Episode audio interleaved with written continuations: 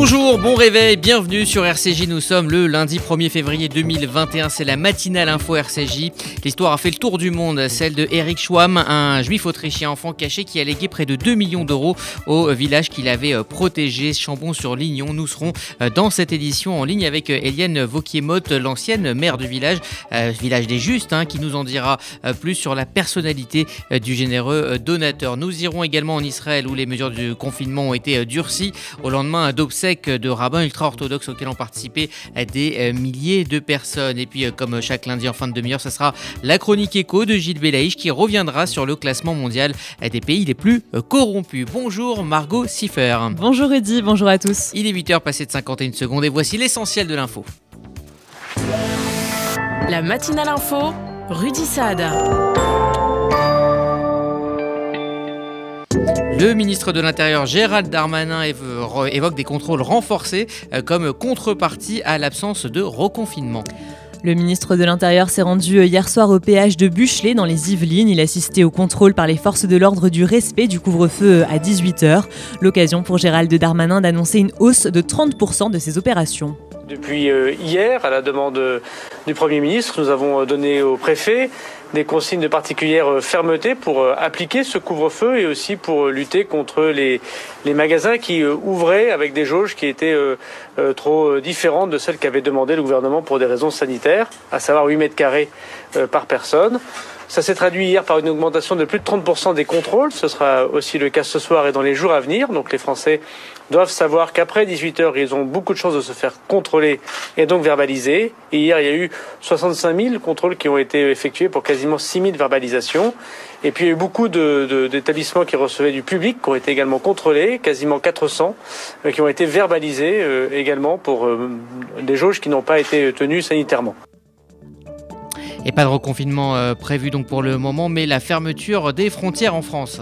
Oui, la France a fermé depuis hier soir euh, minuit ses frontières et ce à tous les pays extérieurs à l'Union européenne. Seuls les motifs impérieux feront figure euh, d'exception.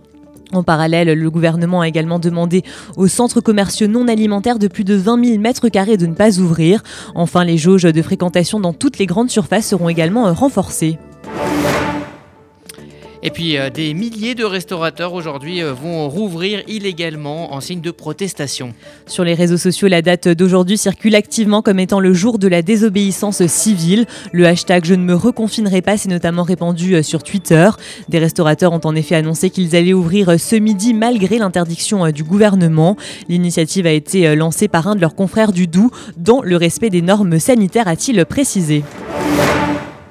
Et puis, maigre consolation pour l'Union européenne, AstraZeneca va livrer 30% de vaccins euh, de plus que euh, prévu pour le premier trimestre. 40 millions de doses seront livrées a priori à partir de la deuxième semaine de février au pays de l'Union européenne, soit 9 millions de plus que prévu. C'est ce qu'a annoncé hier soir la présidente de la Commission européenne.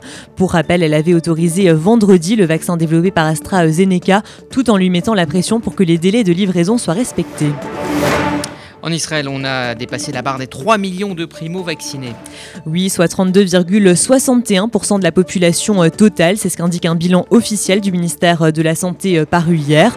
Quant à la seconde dose, ils sont plus d'un million à en avoir déjà bénéficié. Toutefois, l'épidémie ne faiblit toujours pas. La morbidité est même à son apogée avec 1400 morts au mois de janvier. 2500 nouveaux cas ont aussi été enregistrés pour la seule journée de samedi. Dans ce contexte-là, le gouvernement a annoncé prolonger le confinement jusqu'à vendredi matin, mais aussi maintenir la fermeture de l'aéroport Ben Gurion jusqu'à dimanche minuit. Et puis la Knesset a adopté euh, la loi hein, sur l'augmentation euh, des amendes en cas de non-respect des restrictions. Oui, un projet de loi visant à doubler le montant des amendes en cas de violation du confinement a été adopté euh, hier soir. La contravention maximale passe donc de 1250 à 2500 euros. Elle peut notamment être imposée aux établissements d'enseignement et à toute personne enfreignant pardon, les restrictions en exploitant une entreprise, un magasin ou encore en organisant une fête ou un spectacle. Dans l'actualité internationale, c'est l'information euh, de la nuit. Aung San Suu Kyi a été arrêté. Son parti dénonce un coup d'État. La puissante armée euh, birmane a organisé cette nuit un coup d'État. Elle a notamment arrêté la chef du gouvernement civil Aung San Suu Kyi, mais aussi désigné un général comme euh, président de la République par intérim et enfin proclamé l'état d'urgence pour un an. Une opération qui intervient alors que le Parlement, issu des dernières législatives, devait débuter sa première session euh, aujourd'hui. Rapidement, les États-Unis et l'Australie ont réagi. Les deux pays ont appelé à la libération immédiate des dirigeants du parti d'Aung San Suu Kyi et au rétablissement de la démocratie.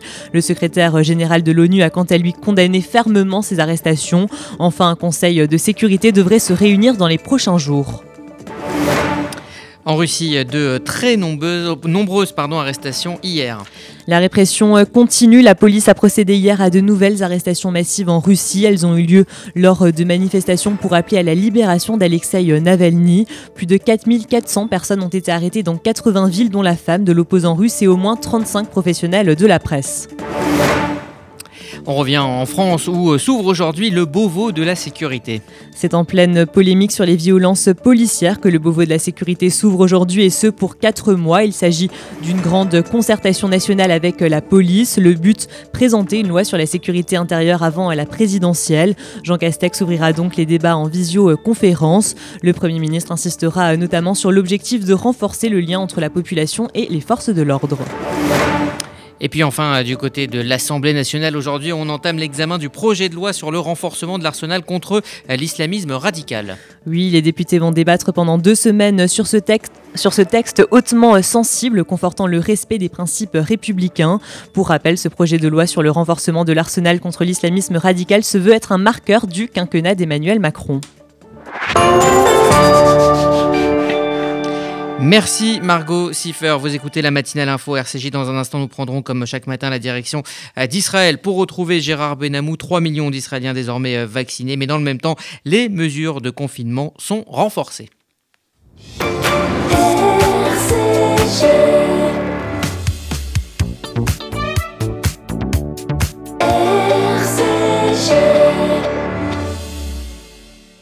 Victor Vince, directeur général du Magen David Adom France. Chers amis, les secouristes du MDA entrent dans la nouvelle étape de leur combat contre le Covid-19. Une campagne de vaccination sans précédent est en cours en Israël. L'objectif? Aider Israël à devenir le premier État au monde à sortir de la crise sanitaire. Les bénévoles du MDA sont sollicités H24 et 7 jours sur 7. Ce déploiement mobilise des moyens importants et vous pouvez les accompagner dans leur mission. Faites votre don au MDA France, 40 rue de Liège, 75 008 Paris, mda-france.org. Reçu Serfa en retour. Mercredi 3 février à 11h dans l'émission Essentielle, Sandrine Seban reçoit Gad Elmaleh sur RCJ. Il y a des salles de bain qui font vraiment rêver. Bain et déco. Il y a des cuisines où l'on se prendrait volontiers pour un chef étoilé. Bain et déco. Et si c'était le moment de changer Nos architectes et artisans qualifiés Bain et Déco conçoivent et réalisent votre projet de A à Z. Des produits avant-gardistes, des marques prestigieuses et un vrai savoir-faire. Pour une seule ambition, l'exception. Bain et déco, deux showrooms de plus de 500 mètres carrés à Paris 11e et Boulogne-Billancourt. Et venez découvrir notre nouveau showroom, 212 boulevard Saint-Germain, Paris 7e. Une bonne audition est indispensable pour vivre pleinement chaque instant. Et ça tombe bien, car la réforme du reste à charge 0 euros est aussi chez Grande Audition depuis le 1er janvier. La réforme 100% santé rend accessible à tous une meilleure audition avec le meilleur de l'appareillage. Alors vous aussi, prenez rendez-vous. Dispositifs médicaux, demandez conseil à votre audioprothésiste. Rendez-vous sur grandaudition.com pour trouver le centre Grande Audition le plus proche de chez vous. Grande Audition, plus d'audition, plus d'émotion. From Los Angeles, California. Prochain Maguès le 3 février à 23h avec au sommaire. Le salon de l'innovation qui s'est déroulé à Las Vegas, l'actualité musicale avec le nouveau numéro 1 du Billboard. Nous allons également parler des bienfaits de la musique avec une toute nouvelle étude de l'université de Harvard à ce sujet, cinéma bien sûr, et aussi d'un nouveau documentaire sur les négociations de paix au Proche-Orient avec son réalisateur ancien nominé aux Oscars. Le Mag US, c'est sur RCJ avec Francky Perret. Avec une très légère baisse de la pression hospitalière et la barre des 3 millions de primo-vaccinés atteintes, Israël commence à voir au loin le bout du tunnel dans sa lutte contre l'épidémie de coronavirus. Bonjour Gérard Benamou. Bonjour Rudy, bonjour à tous. Vous êtes notre correspondant permanent en Israël, donc les chiffres s'améliorent lentement, mais le confinement va se prolonger et cela a été voté euh, tôt ce matin. La recommandation de Benny Gantz d'augmenter le montant des contraventions pour les violations au confinement en échange de son consentement pour prolonger le confinement actuel a pris l'aspect d'un véritable dictat lancé au Premier ministre, lequel a dû s'y conformer. Le confinement durera jusqu'à vendredi 7 h du matin et l'aéroport Ben Gurion restera fermé jusqu'à dimanche. La loi augmente donc le montant des contraventions. Les partis ultra-orthodoxes et arabes s'y sont violemment opposés, mais elle a été votée finalement en troisième lecture par 37 voix pour contre 18. Un sondage révèle par ailleurs une opposition des Israéliens à une participation à un gouvernement incluant les formations religieuses ultra-orthodoxes. Un constat assez embarrassant pour Netanyahou, qui compte sur l'alliance avec ces formations pour constituer autour de lui une coalition majoritaire. Et dans ce contexte donc de confinement, des images hein, ont choqué l'opinion publique israélienne hier. On a vu à deux reprises euh, des milliers de participants réunis aux funérailles de célèbres rabbins.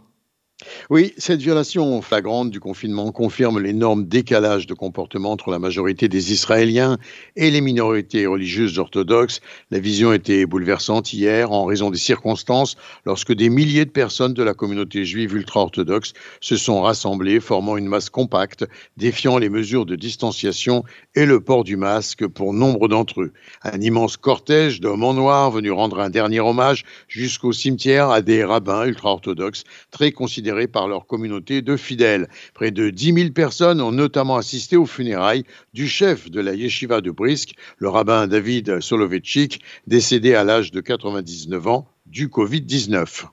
Et au Likoud, euh, une fois n'est pas coutume, des responsables politiques ne, gardent pas le silence hein, devant euh, ces violations du confinement. Très nettement, en effet, Miki Zohar, le chef de file de la coalition et du Likoud, n'a pu résister, à déclarer en visionnant ces images qui ont envahi, il faut bien le dire, tous les écrans de télévision et vivement mobilisé les médias. Ce sont des images consternantes, soulignant la nécessité de mesures très effectives pour renforcer l'application de la loi contre toutes les formes de rassemblement. Hier, il faut bien le dire, la police a bien senti les limites de sa possible intervention et elle s'est abstenue pour éviter clairement des émeutes. Une colère croissante d'incompréhension traverse en effet cette communauté religieuse orthodoxe. Le député Moshe Gafni du parti Yadut Torah s'est exprimé en réaction sur les réseaux sociaux. Ce n'est pas de notre faute, c'est de la vôtre. Vous nous avez envoyé vivre dans des conditions de surpeuplement. Le Covid-19 creuse le fossé donc entre laïcs et ultra-religieux alors Gérard, sur le plan sécuritaire maintenant, Benny Gantz, qui est donc ministre de la Défense, a rendu une visite au chef d'état-major de Tzal après une déclaration assez surprenante euh, d'Aviv Kochavi euh, concernant l'Iran. En effet, Aviv euh, Kochavi a récemment déclaré qu'il avait ordonné à l'armée d'élaborer de nouveaux plans pour mener une frappe contre l'Iran afin d'empêcher la République islamique d'obtenir une arme nucléaire. Cette déclaration de la part d'un chef d'état-major a très vivement étonné. Kochavi sortait ainsi de ses prérogatives strictement militaires sans que la raison véritable d'ailleurs en soit révélée. Critiquant également l'intention du président américain Joe Biden de revenir à l'accord nucléaire avec l'Iran. Si Téhéran y consentait, affirmant cette démarche est mauvaise et certainement pas la chose à faire. Gantz a donc gentiment rappelé alors le chef des armées, précisant que la politique d'Israël vis-à-vis de l'Iran devait rester à huis clos. La douzième chaîne a révélé par ailleurs que c'est bien le chef du Mossad cette fois, Yossi Cohen, qui se rendra prochainement aux États-Unis pour rencontrer le président américain Joe Biden et exposer les exigences d'Israël concernant l'Iran. Yossi Cohen a souligné par ailleurs attendre la prise de position officielle de Joe Biden pour évoquer cette question, mais dans la plus grande confidentialité. Gérard Benamou en direct de Tel Aviv pour RCJ. Merci Gérard RCJ, il est 8h13, vous écoutez la matinale info dans un instant. Euh, nous consacrerons notre dossier à la belle histoire du week-end, le don d'un ancien enfant euh, caché euh, du village qu'il avait protégé, Chambon-sur-Lignon. RCJ vous faites votre alia. Depuis 30 ans, Sonigo Déménagement Groupe Fidi s'occupe de tout. Expédition en groupage maritime et conteneurs personnalisés, assurance tout risque, véhicules, solutions de stockage pour courte et longue durée en nos dépôts ultra sécurisés. Sonigo Déménagement, agent en douane certifié Fidi et reconnu par les autorités, facilitera toutes vos démarches. Sonigo Déménagement Groupe Fidi au 01 76 54 92 92 01 76 54 92 92 ou sur le www.sonigo.com .eu. Jeudi 4 février à 13h dans l'émission Côté Jardin, Jacques Benamou reçoit Stéphane Benamou pour nous parler de la vie de Serge Gainsbourg sur RCJ. Depuis 1950, le Fonds social juif unifié combat la pauvreté et l'exclusion et met des actions essentielles au service de la solidarité. Grâce à vos legs, donations et assurances vie, vous permettez au FSJU d'agir. Je m'appelle Daniel, j'ai 64 ans, je soutiens le FSJU depuis longtemps, mais je ne savais pas que je pouvais faire aussi un testament en sa faveur. J'ai décidé de passer le cap et laisser une partie de mon héritage au FSJU. Ce geste donne un sens à mon engagement. Pour toute information, contactez Elena Atias au 01 42 17 10 55. 01 42 17 10 55. Message à destination des experts comptables. Depuis 100 ans, l'ORT est mobilisé pour la formation permettant à des dizaines de milliers de nos jeunes une belle réussite professionnelle. Jusqu'au 1er mars, les experts comptables amis de l'ORT doivent continuer, surtout en cette période de crise, plus que jamais, à choisir l'ORT comme seul bénéficiaire de la taxe d'apprentissage. Renseignements et formulaires sur ta75.ortfrance.fr et 01 44 17 30 83. Jeudi 4 février à 11h dans l'émission Essentielle, Annette Lévy-Villard reçoit Alain Frachon et Marc Semo sur RCJ. RCJ. 2 millions d'euros, c'est la somme qu'a reçue la commune de Chambon-sur-Lignon en Haute-Loire, une somme qui a été léguée par un homme de confession juive qui a été caché dans ce village lorsqu'il était enfant pendant la Seconde Guerre mondiale. Retour sur cette belle histoire avec Églantine Delalleux. Un testament qui sonne comme un remerciement. Arrivé en 1943, Éric Schwamm a seulement 11 ans lorsqu'il quitte l'Autriche et se réfugie en France dans cette petite commune de la Haute-Loire. Les habitants du Chambon-sur-Lignon décident alors de le cacher durant la guerre. Sa vie d'après, personne ne la connaît réellement. Selon l'équipe municipale, il n'existe que très peu de traces de cet ancien réfugié. Un passeport et une copie de son bac ont seulement été retrouvés. Par ailleurs, dans son testament, Éric Schwamm explique que la ville de Chambon et son légataire universel et souhaite que la commune verse les dons à trois associations selon une adjointe à la mairie pour France 3 Auvergne. Elle déclare aussi que la seule explication indiquée dans le testament est, je la cite, il fait ce choix en remerciement de l'accueil que les habitants du Chambon lui ont réservé pendant la guerre, déclare-t-elle. Toujours selon France 3, le chiffre de 2 millions d'euros a été avancé, mais la commune n'a pas encore communiqué le montant exact. Chambon-sur-Lignon est le seul village en France à avoir reçu le titre de juste parmi les nations. Et voilà, nous aurions euh, dû être euh, en ligne avec euh, Eliane Vauquier-Motte, l'ancienne maire du village. Nous avons des problèmes pour la joindre. Donc, ce que je vous propose, c'est d'écouter un petit peu avant donc la chronique de Gilles Belaïch. Gilles Belaïch, donc sa chronique écho du lundi matin. Il revient aujourd'hui sur le classement mondial des pays les plus corrompus. Bonjour Rudy et bonjour à tous. Ce matin, focus sur un fléau mondial dans l'économie. Je veux parler de la corruption avec le tout nouveau classement de l'ONG Transparency International.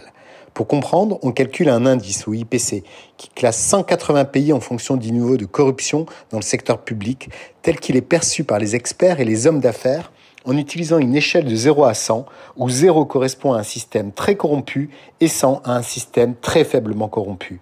Comme les années précédentes, plus de deux tiers des pays obtiennent un score inférieur à 50 sur l'IPC de cette année, avec un score moyen de 43 seulement. C'est très faible. Les pays bons élèves en tête de l'IPC sont le Danemark et la Nouvelle-Zélande avec un score de 88, suivi par la Finlande, Singapour, la Suède et la Suisse avec un score de 85 chacun. Tous ces pays ont des actions judiciaires lourdes contre les corrupteurs et ont mis en place des procédures de contrôle strictes pour prévenir toute dérive. Les pays en bas du classement sont la Somalie, suivie par la Syrie, le Yémen et le Venezuela. Jusque-là, rien de très étonnant, me direz-vous. Depuis 2012, 26 pays, dont la Grèce, le Myanmar et l'Équateur, ont amélioré leur score sur l'IPC.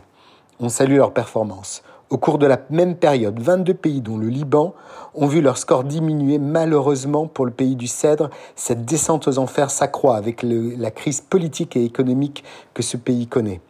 La corruption compromet la mise en œuvre d'une réponse équitable à la Covid-19 et à d'autres crises, qu'il s'agisse de l'accès aux tests de dépistage, aux traitements et autres services de santé, ou encore de la passation de marchés publics de fournitures médicales, ou bien l'accès aux subventions publiques qui sont reçues et souvent pour certains pays dilapidées dans les poches de quelques dirigeants. De manière surprenante, le score de 67 des États-Unis est inférieur de 2 points à celui de l'année précédente et c'est le pire résultat en 8 ans, a déclaré l'ONG. Les États-Unis sont classés 25e, soit une baisse de deux places par rapport à l'année dernière. La France, quant à elle, maintient une place de 23e rang, mais moins bien classée encore que les Émirats arabes unis ou même l'Uruguay. Preuve qu'il y a encore du travail à faire pour les financements occultes de marchés publics. La Russie, quant à elle, pointe à la piteuse 129e place et se trouve dans la liste des pays extrêmement corrompus dans le monde. Gilles Belaïch, qu'en est-il d'Israël?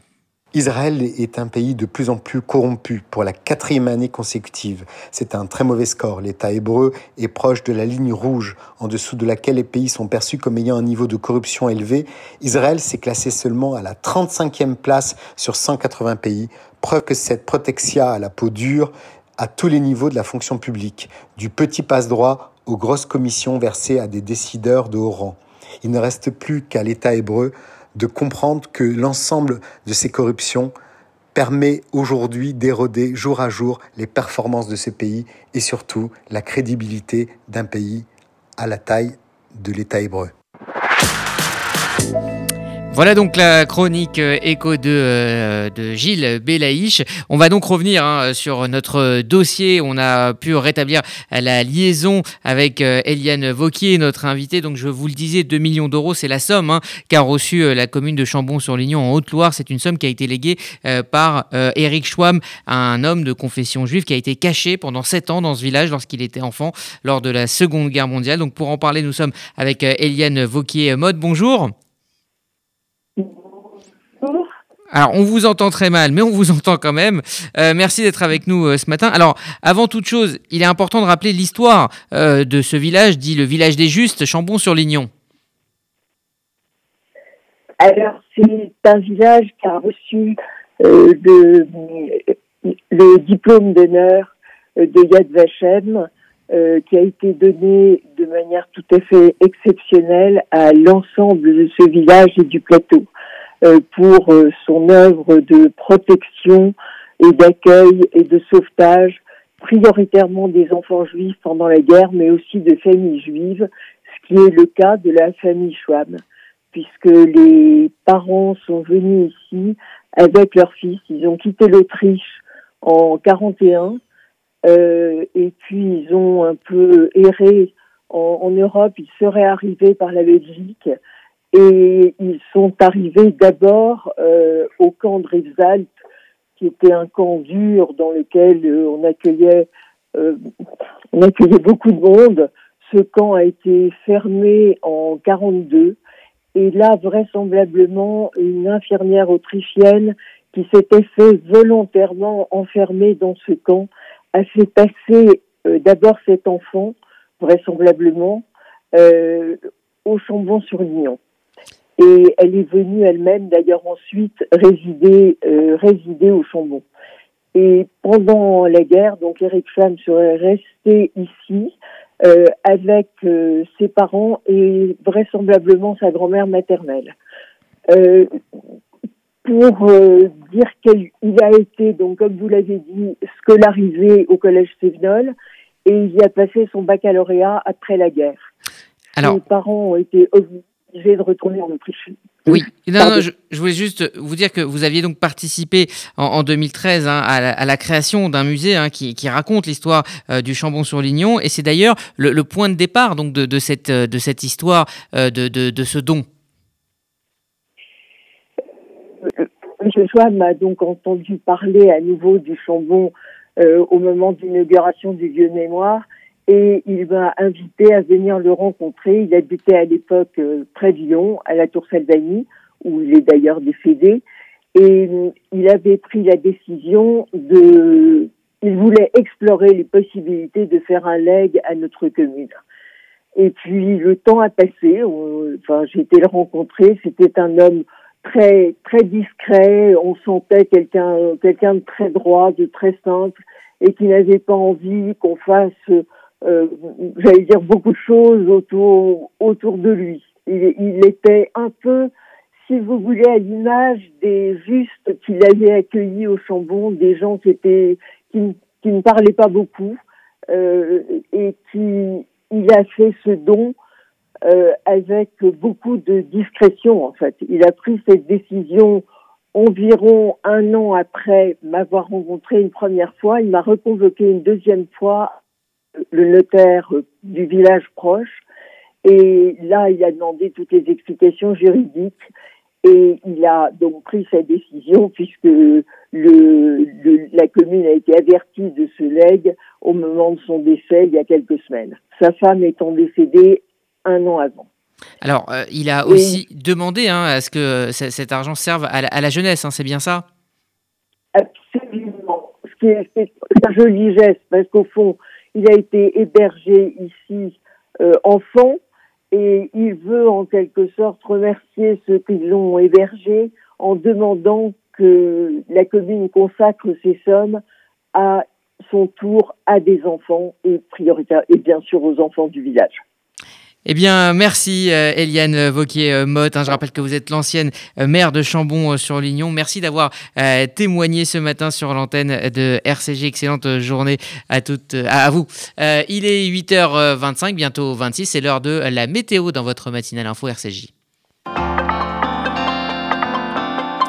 Bonjour à tous. À Paris, l'état du ciel restera changeant avec un ciel à moitié nuageux et quelques belles éclaircies. 1 degré ce matin, 4 degrés cet après-midi. À Toulouse, l'atmosphère restera perturbée toute la journée entre éclaircies, nuages et averses et des températures comprises entre 5 et 7 degrés. Et à Tel Aviv, du plein soleil et 16 degrés au meilleur de la journée. Bonne semaine à tous à l'écoute des programmes de RCJ. Merci Sylvie, c'est la fin de cette matinale info RCJ, ça continue sur le net et les applis pour la FM. Rendez-vous à 11h pour Essentiel. Sandrine Seban reçoit Gilles Paris pour euh, la sortie de son dernier livre, Certains cœurs lâchent pour trois fois rien chez Flammarion. Quant à moi, je vous retrouverai pour RCJ Midi où je recevrai Eric Guéret. Il est réalisateur pour un très beau documentaire Vieillir enfermé diffusé cette semaine sur Arte. Et puis à 13h, ce sera Impertinente, l'émission de l'USJF présentée par Elsa Pariante. Excellente journée à toutes et à tous sur l'antenne de RCJ. seja. Vous déménagez en Israël Vous démarrez une nouvelle vie. Vous venez d'acheter une maison de vacances FDI, France Déménagement Israël, le seul déménageur présent en France et en Israël. FDI prend tout en charge, de l'emballage en France jusqu'au montage de vos meubles en Israël. FDI, le sérieux, l'expérience de plusieurs milliers de déménagements vers Israël. FDI, depuis 10 ans à votre service. FDI, 01 49 43 00 20. 01 49 43 00 20. Toubishvat, Nouvel An des Arbres, est la fête nationale du KKL qui fait rencontrer un peuple et sa terre. C'est une aventure unique qui exprime la réalisation du projet sioniste, le rêve millénaire du peuple juif, son amour et son attachement à la terre d'Israël.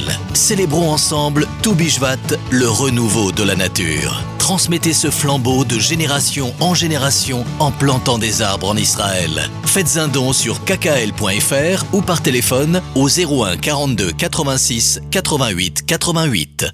From Los Angeles, California prochain Maguès le 3 février à 23h avec au sommaire. Le salon de l'innovation qui s'est déroulé à Las Vegas, l'actualité musicale avec le nouveau numéro 1 du Billboard. Nous allons également parler des bienfaits de la musique avec une toute nouvelle étude de l'université de Harvard à ce sujet, cinéma bien sûr, et aussi d'un nouveau documentaire sur les négociations de paix au Proche-Orient avec son réalisateur ancien nominé aux Oscars. Le Maguès, c'est sur RCJ avec Frankie Perret. Mercredi 3 février à 11h dans l'émission Essentielle, Sandrine Seban reçoit Gad Elmaleh sur RCJ.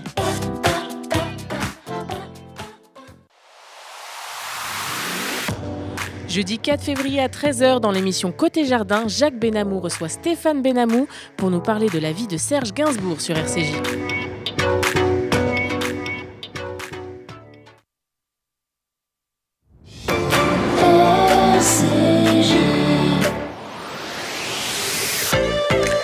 RCJ, un média du Fonds social juif unifié.